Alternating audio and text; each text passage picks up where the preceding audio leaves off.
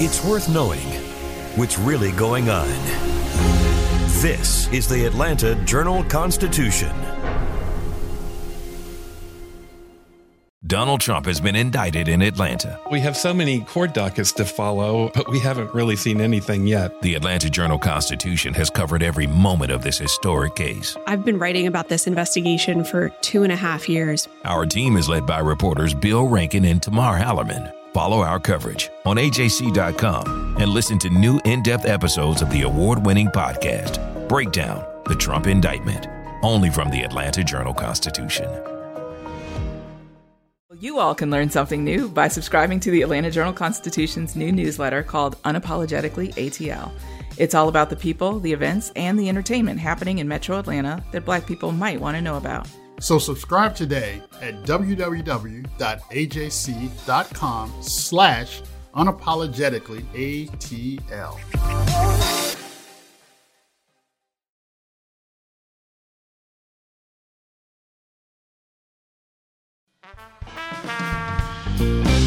This is Access Atlanta. Every week, we share some of the best places to eat, play, and live out loud in the ATL. And of course, we go behind the scenes and find the stories that show Atlanta is one of a kind. Welcome to Access Atlanta. I'm your host, Shane Harrison. We've changed the way we do our podcast.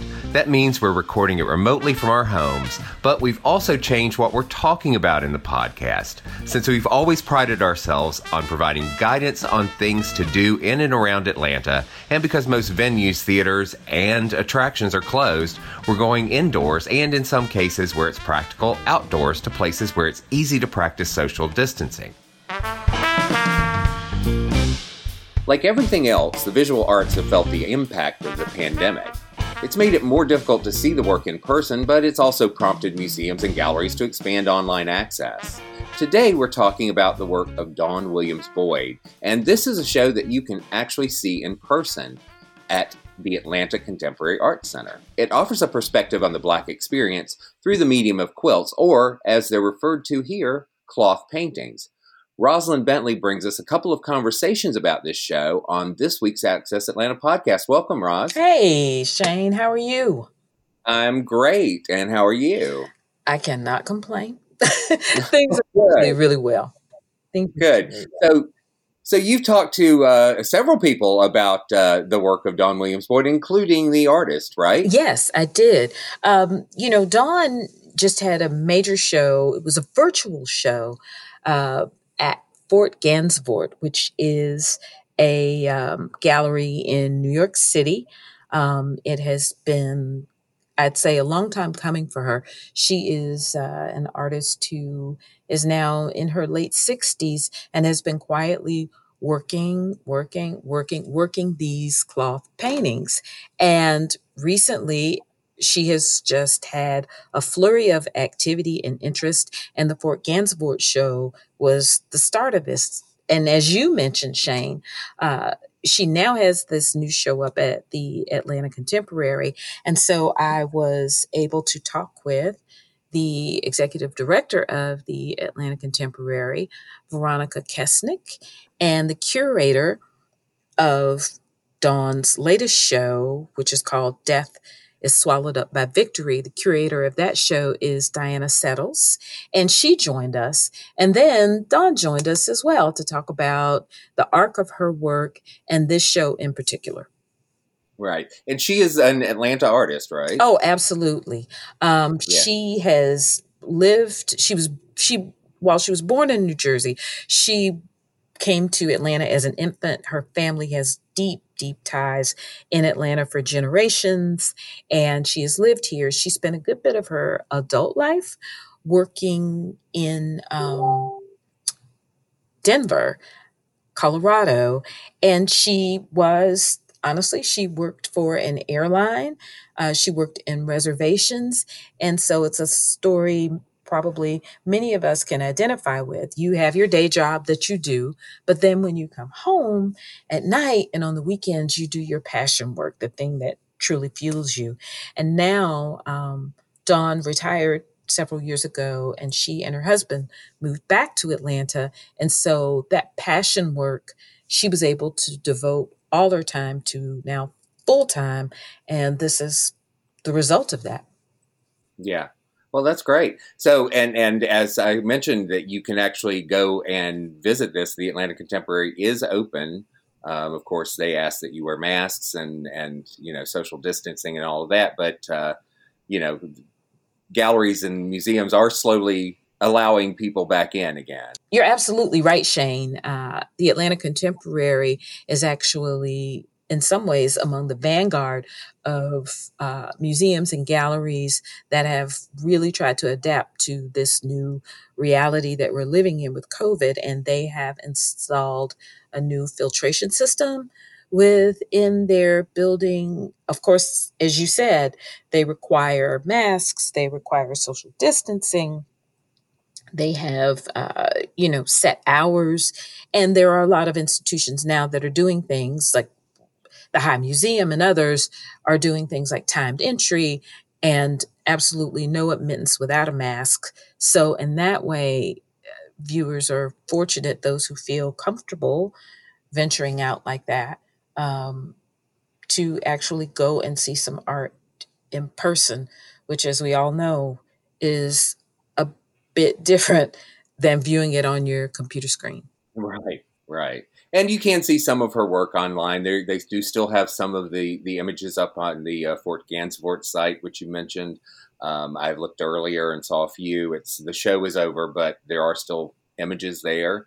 Um, but you can go and see this show in person. Let's just hear from the folks who know this best. And thank you so much for bringing us these conversations, Rosalind.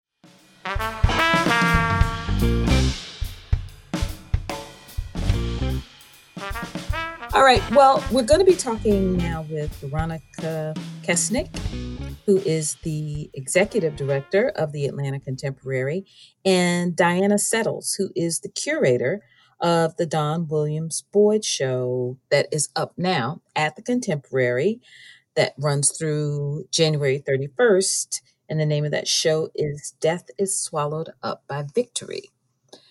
So I'm glad you guys could join us. Thank, Thank you, you for inviting us. Yeah, absolutely. Absolutely.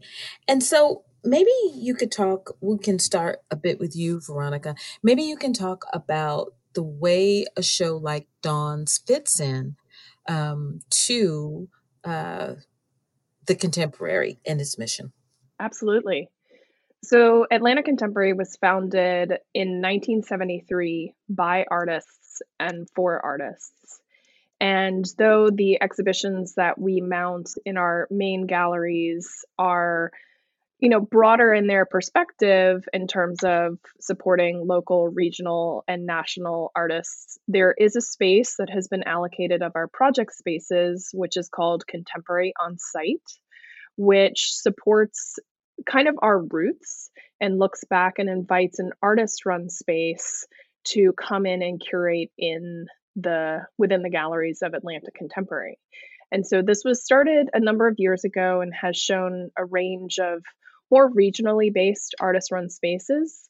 Um, but in this current exhibition that we have up in the main galleries entitled She Is Here, curated by uh, Kristen Cahill and Daricia Mia DeMar, it features all female presenting artists. And so we had the previous exhibition was curated by Tiff Siegfrieds of Athens, Georgia.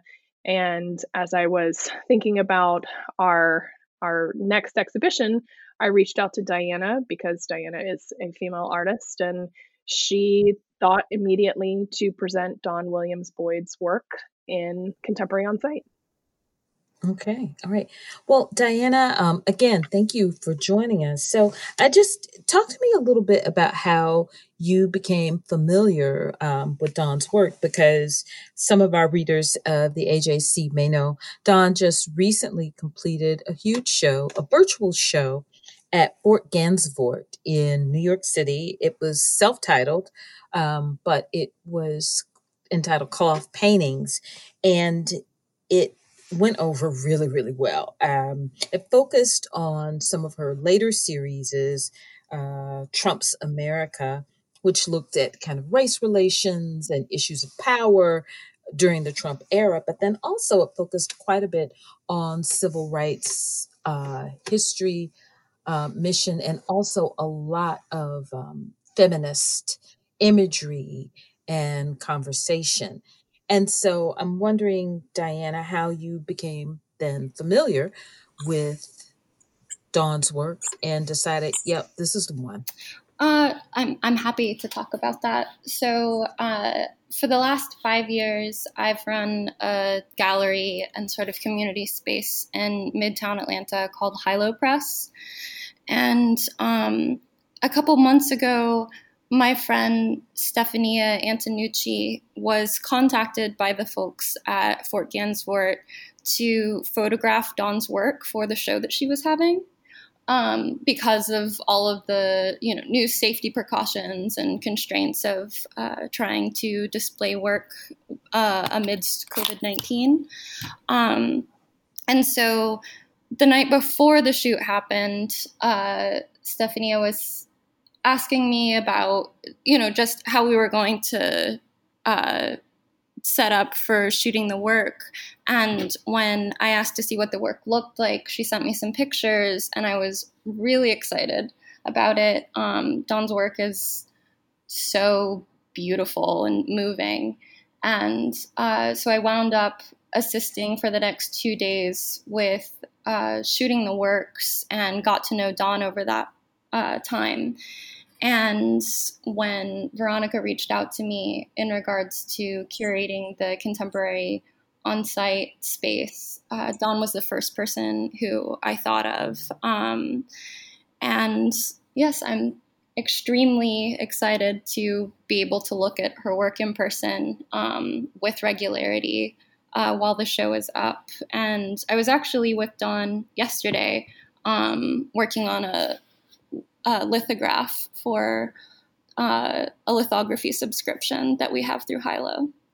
Well, what, Veronica, when you saw the works, um, you know, Diana's role is curator, but when you saw the works, um, what was your impression of uh, how this show was going to come together? Because it's a tight show, you know, right. you're talking three works.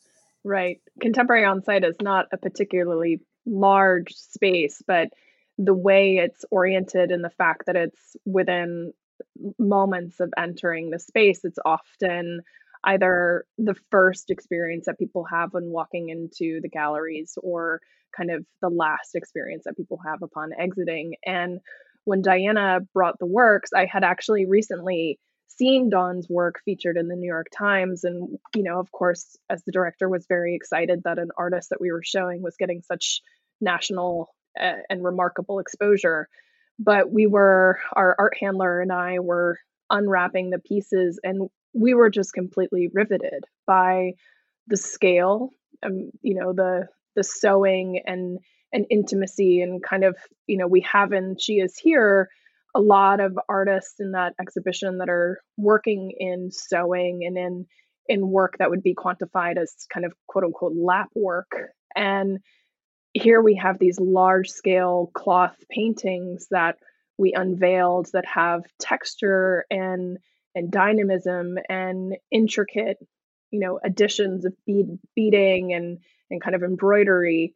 But then not only in looking at the you know the content of the form but then the content of what is represented it was really i think a timely exhibition. And people when they when they see these works you know they're not only blown away by wanting to walk towards them because again they want to see the detail but they're overwhelmed and surrounded by that. In in a weird way contemporary on site and the way it's shaped is almost like a little nook of a cathedral or a church and it feels like you're surrounded and embraced or challenged by anything that's on view, but in particular Dawn's work, they they feel maybe like stained glass or or something that is heightened to something that is of need to be acknowledged and worshipped and recognized and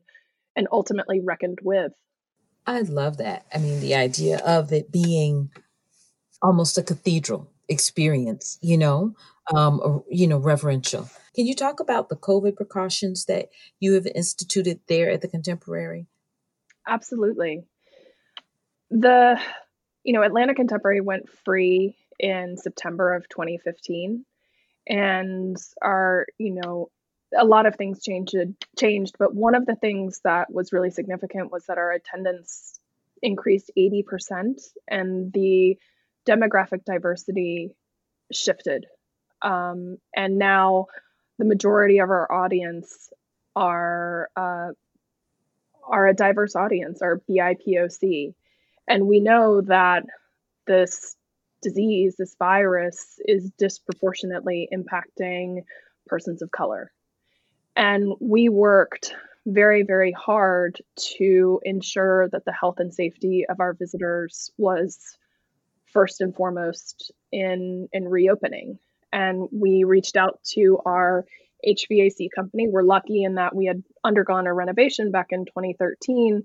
So we have a relatively new system, but we were able to upgrade our HVAC to use something called bipolar ionization technology, which makes virus cells such as you know the coronavirus cells inert and it was just one one way we did it it was a huge cost and it's something that we've financed over the next three years because um, as a nonprofit not everybody always has extraordinary income allocated for things like this and or one of them. But you know, we also clean the facility every single day and we wipe down countertops and we have frames that act as plexi partitions between our visitor services and and people coming in our doors and we've made our doors one way and we've just done everything to ensure that we are doing what we can to prevent the spread of the coronavirus and also do everything we can to allow people to have safe, thoughtful spaces to gather that are not, you know, the grocery store or a park, because we do think that art is essential.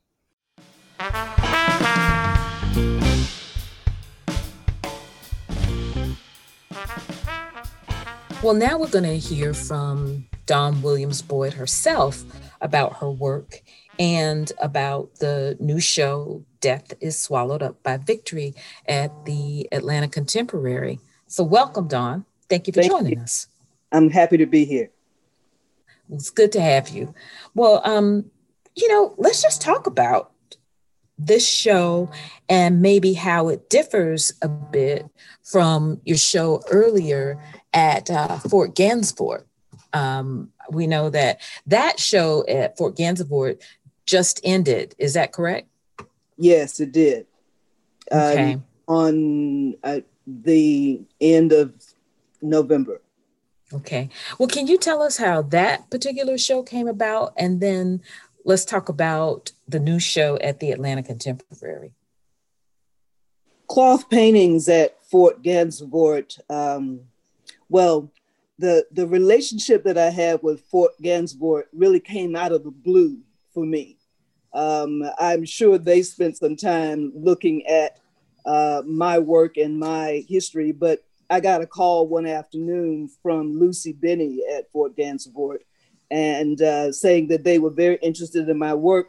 And over the several weeks of conversation, did I want to have a solo exhibit online at a New York gallery? And of course, that's an artist's dream come true. So of course, I I, I tried to con- control myself. Um, but in fact, I was jumping up and down when I got that phone call. Um, then they put me together with Sasha Bonet, which was a new experience for me. My ex- my experience in putting together shows um, is that I do it for myself for the most part, and you know I need to do aside from providing the space, I need to do all of the work, uh, all the writing, and you know the delivery and the installation. And so this was a really new experience for me because I had someone that uh, who I didn't know who was going to be speaking about my work. And as any of you who were able to see it, and those of you who can go to Fort Gansevoort's website and still see it, um, we'll see that it was a very lovely collaboration between this young woman, Sasha Bonet, and myself. So it okay. was it was very good. And so Sasha was the curator of the Correct. show. Yes. Got you. All right. Well, and the, and basically is uh, we've kind of talked about uh, a little bit is the fact that that particular show um, spanned not necessarily your entire career with working with um, cloth uh, to paint, but it, it it it it seemed like a lot of that show was of more recent vintage, if you will. Actually, there were several pieces from the last 19 years that I've been making cloth paintings. It had some fairly early pieces in it, in addition to the most recent series, the um, the Trump series that I'm doing currently. Um, it had the, especially as an example, the Waiting for Medgar is a piece that I did several years ago and uh, it was it is a part of a series that I began um, right actually before I switched to fabric. I was painting in uh, acrylics on various surfaces and doing um, a plastic based clay called what they used to call it Sculpey. Um, but the Sins of the Father series is a, a group of about I don't know about 25 pieces at this point that have talked about the uh, repercussions of racism in the United States over the history of this country. So it had that piece in it, and um, I think it even has Peaches and, Peaches and Evangeline in it, which again is uh, both of those are instances that of history of uh, racial discrimination in this country and racial violence in this country. And so that in addition to the newer work, and that was one of the most interesting things about that show for me, is it was like a mini retrospective. Got you, got you. Well, let's even talk about. I'd like to hear from you. Um, even though you were born in New Jersey, your family and your growing up years were here in Atlanta. Yes. And so you have been exposed to if not just a city that deals with civil rights, you have a family that is creative and that um, there was a lot of sewing, quilting going on. Can you talk about that? There was a lot of sewing going on. My mother, Dr. Narvi Pulse, is the eldest of four daughters. Um, and uh, my grandmother, Debbie Hill raised her daughters learn teaching them to sew. She sewed they all sew and um, as i think i mentioned to you once before um, i didn't aside from my school uniforms i didn't own a piece of clothing that hadn't been mammy made if you will. uh, until i went away to college. And um, I, in fact went away to college with a trunk full of what my mother thought was were the appropriate attire for a, a young woman going to college in uh, 1970 and um, that it, the funny thing is that that trunk went back and forth back and forth with me every time i left the campus and came back home. But i only actually remember one piece of clothing from that collection uh, because I immediately got on campus and bought a pair of bell-bottom hip hugger jeans. So uh, and remained in in that sort of uniform for the next four years. And so, uh, so my parents, my mother did sew, and I say all my aunts sewed, and uh, so you know, I, like I said to you before, I was that little girl on on uh, Easter Sunday morning who, as we drove from my home to church uh, was still putting the hymn in the in my Easter dress because mother had not quite gotten to that last little detail. So I learned to sew at a very early age. And my brother is very proud to say that he knows how to put hymns in his own pants. So it wasn't just the girls. Got it. Got it. But your mother, um, who was a pretty well known Atlanta educator, and mm. your father was also an educator, but your mother um, was a founder of an African History Museum, and that's mm. still around, isn't it? On West End, in West End? It is. It's called Aminala Griot. And when she founded it, it was called Aminala Griot Afrocentric teaching museum. Mother, as you said, was an educator in the Atlanta public school system, and that was um, her project. She, her retirement project. She uh, wanted to tell history from an Afrocentric versus a Eurocentric point of view. So when she was alive and running the museum, um, she had uh, timelines that talked about uh, African history from as far back as records would allow her to go um, through um, modern history. She had this long banner that talked about all the various uh, historic highlights that Africans and African Americans had achieved throughout our long history. She also had images of um, Black celebrities, and she had sections. She talked about, um, you know, the education of Black Americans. She talked about Black Americans in business. She talked about Black Americans in the church, and uh, so on and so forth. You know, the she had a um, a, a burning desire to highlight and to record the history of our people in this country. And so we see that actually, it could be said that we see that in your work right now. Um, yes. So we see that in the Fort Gansevoort show, uh, and I definitely believe we see that now in the Atlanta Contemporary show, uh, Death is Swallowed Up by Victory. So, mm. can you talk about that show and how it speaks to, and maybe not as overtly as some people might think, mm. uh, how that speaks to civil rights, racial reckoning, racial justice? The, I guess the, well, two things. One, one of the pieces in that exhibit and uh, I want to thank Diana Settles for inviting me to participate in the um, Atlanta Contemporary exhibit. Um, one of the pieces in that exhibit speaks directly to the um, forced migration, if you will, of Africans from the motherland to this country.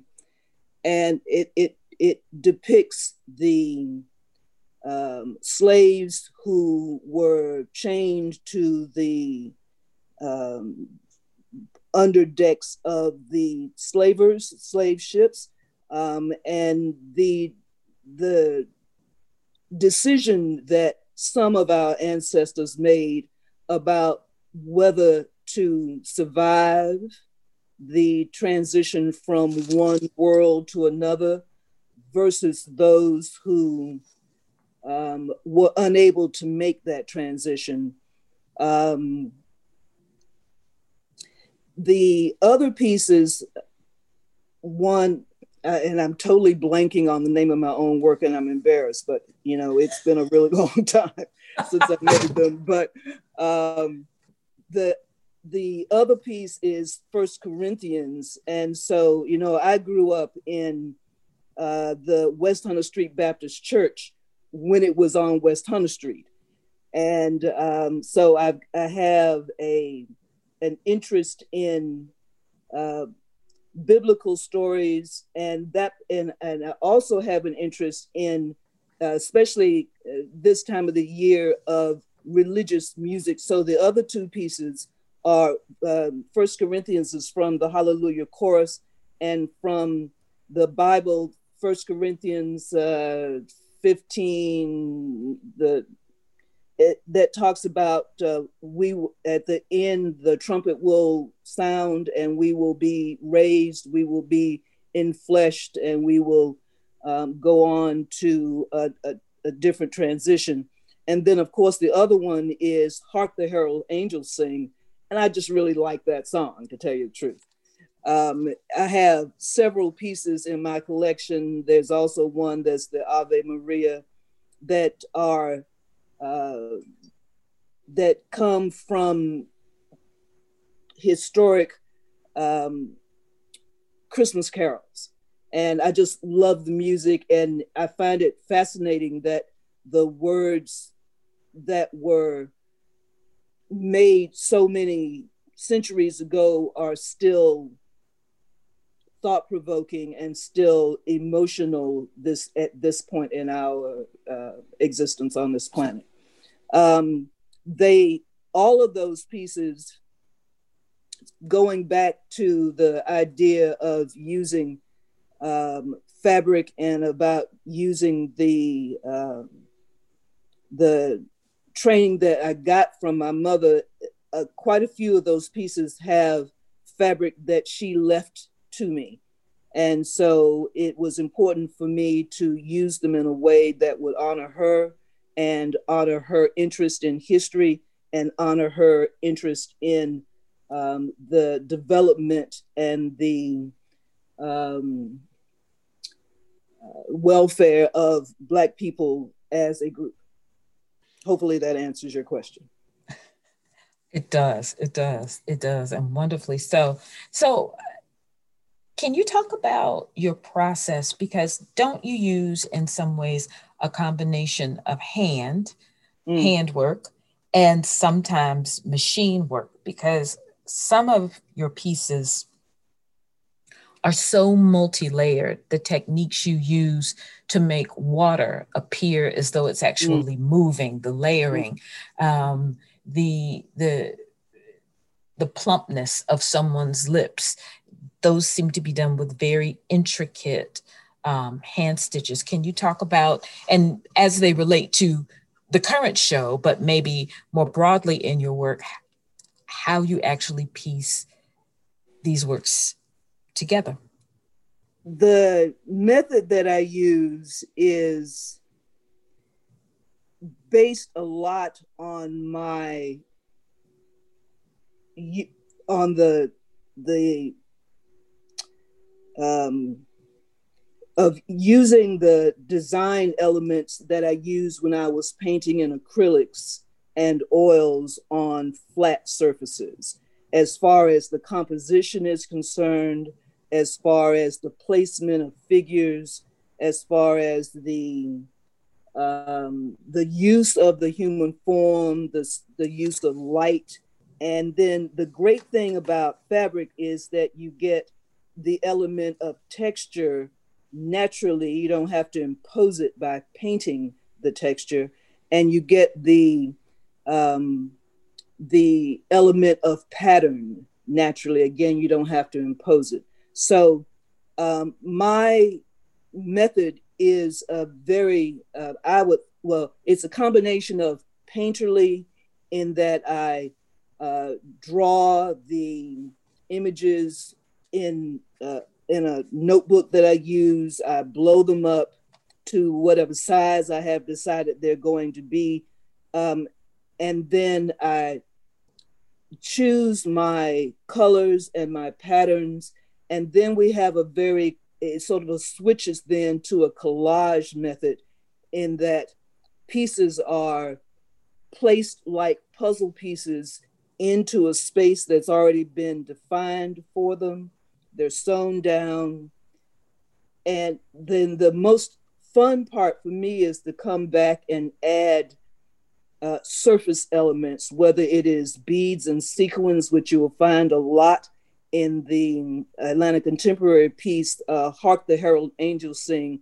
If when you get a chance to go and see the exhibit, please notice that the several angels that you see floating across the surface at each and every of one of their halos is a, is a group of beads that have been put together and each halo is different from the other angel. I can't think of any reason why angels' halos should all be the same. Um, but the most important thing and the thing that I, the piece that, um, that makes my work different from other artists who work in the same medium is the embroidery that I do in the faces.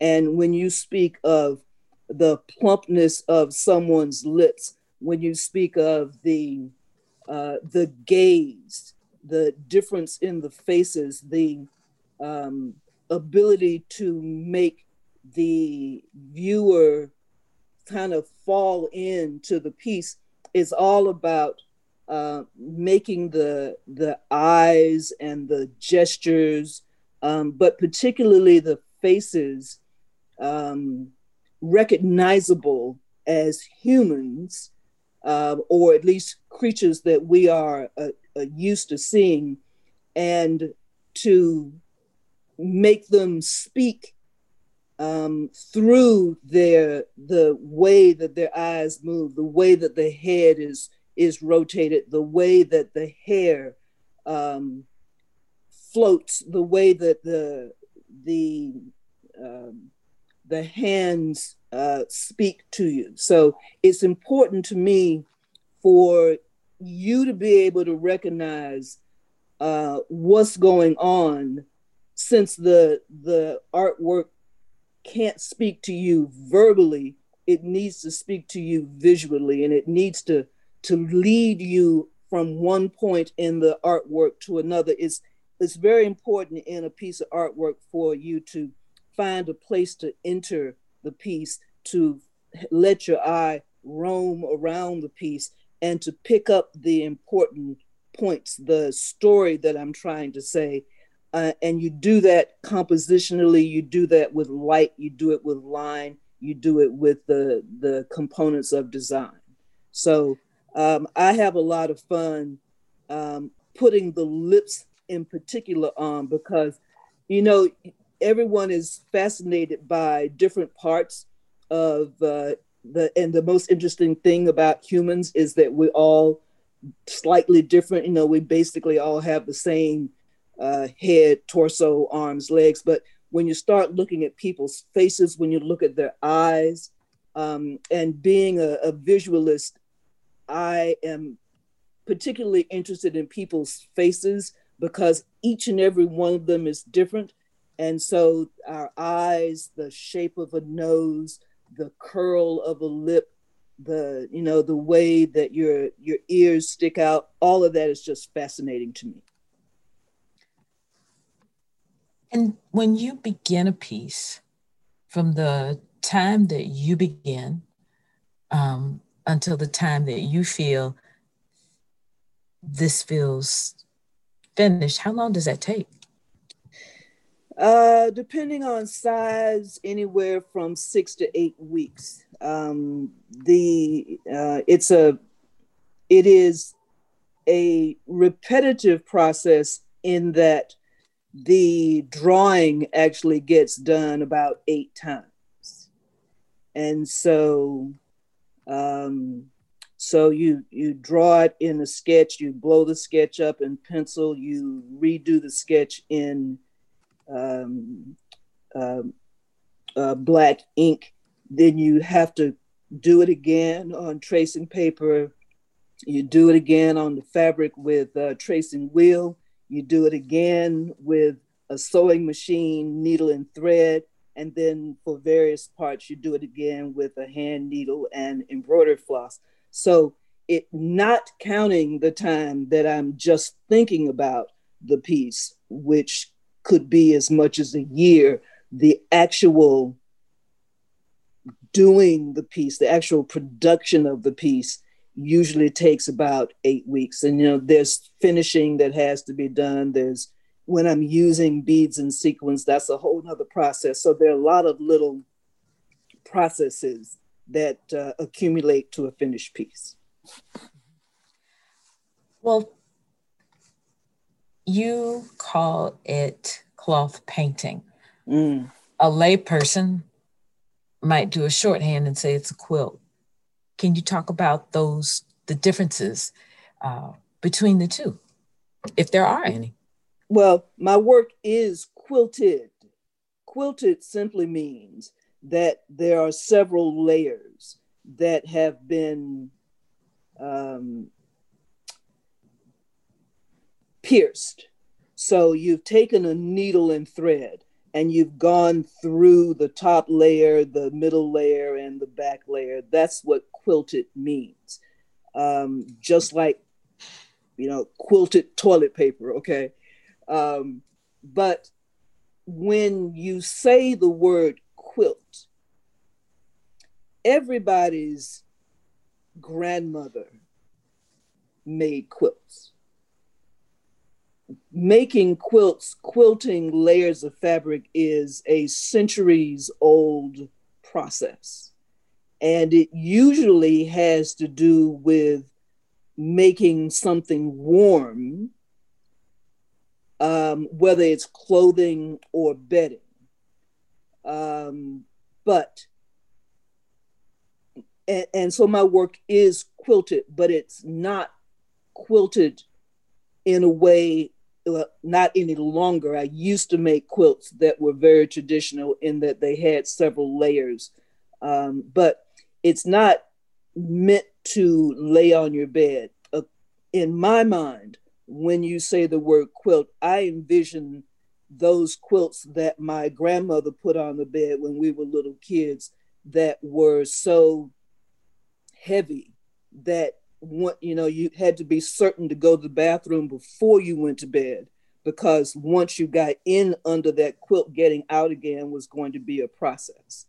So my work is is meant to be hung on a wall. It's a piece of artwork and there are art quilts but i wanted mine to be distinctive i wanted you to understand that i'm coming from a painter's background, and I wanted you to understand that it was um, a piece of artwork that you're hanging on, that's meant to be hung on your wall, um, that is distinctive in that way.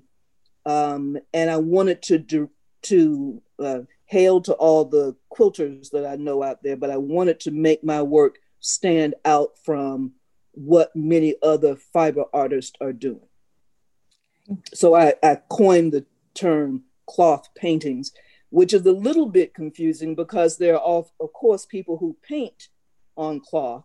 Um, my there's I think two pieces in my collection that actually have paint. Well, three pieces that actually have paint on them. But my point is to say that I'm using cloth as my painting medium instead of acrylic or oil or whatever kind of paint that you would ordinarily use. My uh, color medium is the fabric itself. You will no- normally not find any actual paint on my work, just in three instances. Okay. Okay. All right. Well, so we have the show. It Up, is, down. and it's a beautiful one too. well, you have the show up now at the Atlanta Contemporary. Again, it's Death is Swallowed Up by Victory. And so, Dawn Williams Boyd, thank you so much for spending some time with us today and our listeners at Access Atlanta. There's nothing normal about our new normal, but AJC.com is the same trusted source you've always had. And we have just as much great content, if not more. That's why each week I'll highlight my personal picks for the best things to do, see, and experience. And the stories are easy to find on AJC.com. John Carr recently left his post as artistic director of Dad's Garage Theater in Atlanta to start a new role as executive producer at Second City Chicago, a premier comedy club and theater and school of improvisation. As he bids farewell to the city he's called home since 2003, Carr left us with a few reflections prompted by the racial reckoning of 2020, highlighting the need for diversity in live performances and the arts community. Read Carr's parting thoughts on AJC.com.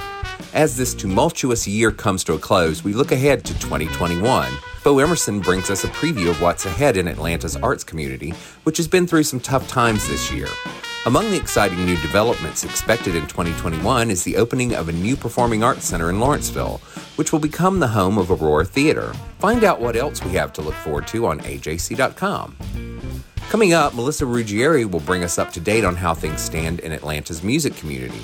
With most music venues still shuttered, how are they planning for an uncertain future? How are the musicians that depend on them faring without the money and exposure that comes with live performances? Read about it on the Atlanta Music Scene blog at ajc.com. The AJC's dining team continues to explore some of the best in takeout with the Atlanta Orders In feature, which you'll find in print in the living section many weekdays. One of the places they recently visited is New Realm Brewing. The craft beer destination from former Stone Brewing brewmaster and IPA expert Mitch Steele is located steps from the Atlanta Beltline, offering panoramic views of the Atlanta skyline from both the open air rooftop bar and the sprawling beer garden. Read up on all the places the team has visited on the Atlanta restaurant scene blog at ajc.com. To get the AJC delivered or to subscribe to the e-paper, go to ajc.com slash subscribe. For more things to do in and around Atlanta, go to ajc.com. Our senior editor is Nicole Smith, podcast edited by Bria Felicien. Music by Bo Emerson and Billy Gewen. And I'm your host, Shane Harrison. Join us next week for more Access Atlanta.